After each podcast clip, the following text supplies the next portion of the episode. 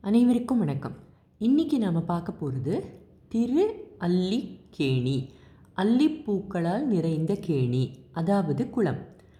திருவல்லிக்கேணியாச்சு. இது நிச்சயம் பரவாயில்ல தான். இதை விட்டுட்டு ஆங்கிலேயர்கள்கிட்ட இருந்து ட்ரிப்ளிகேன் அப்படிங்கிற பேரை கற்றுக்கிட்டு அதையே தானே சொல்ல தொடங்கிட்டோம். இந்த இடத்த பற்றி கேட்டதும் இவரை பற்றி நினைக்காம இருக்க முடியுமா? என் துணை எந்தை தந்தை தம்மானே திருவல்லிக்கேணி கண்டேனே அப்படின்னு திருமங்கை ஆழ்வாரை பரவசப்படுத்திய பார்த்தசாரதி. திவ்ய தேசங்களில் ஒன்று ஆழ்வார்களால் மங்களாசாசனம் செய்யப்பட்ட கோயில். இங்கே இருக்கிற உற்சவர் தான் பார்த்தசாரதி மூலவர் வெங்கடகிருஷ்ணன். தொண்ணூற்றி ஒரு கல்வெட்டுகள் உண்டு.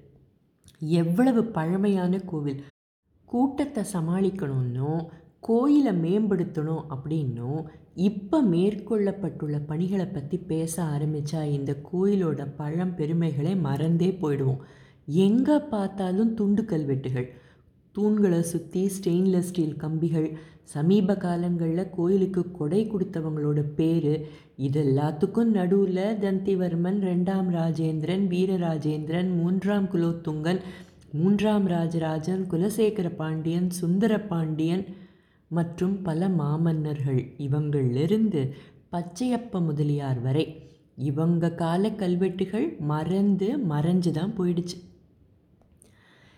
சுமார் கிபி எட்நூற்றி எட்டில் பல்லவ குலத்திலக்க பாரத்வாஜ கோத்திரத்தை சேர்ந்த தந்திவர்மன் ஆண்ட காலம். திருவல்லிக்கேணியில் இருக்கிற குலக்கிழார்கள் கோயில் நிலத்தை அடகு வச்சுட்டாங்களாம்.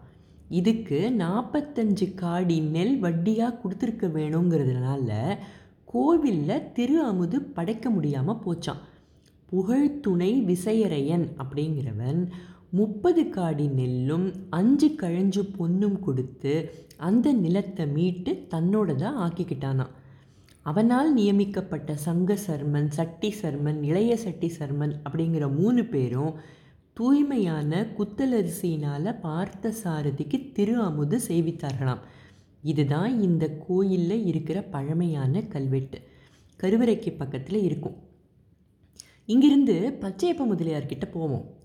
இங்கே தேசாந்திரிகளுக்கு உணவு வழங்குவதற்கும் நம் நாட்டு சாத்திரங்களையும் ஆங்கில மொழியையும் கற்பிக்க ஒரு லட்சம் வராகன் அளித்தாராம்.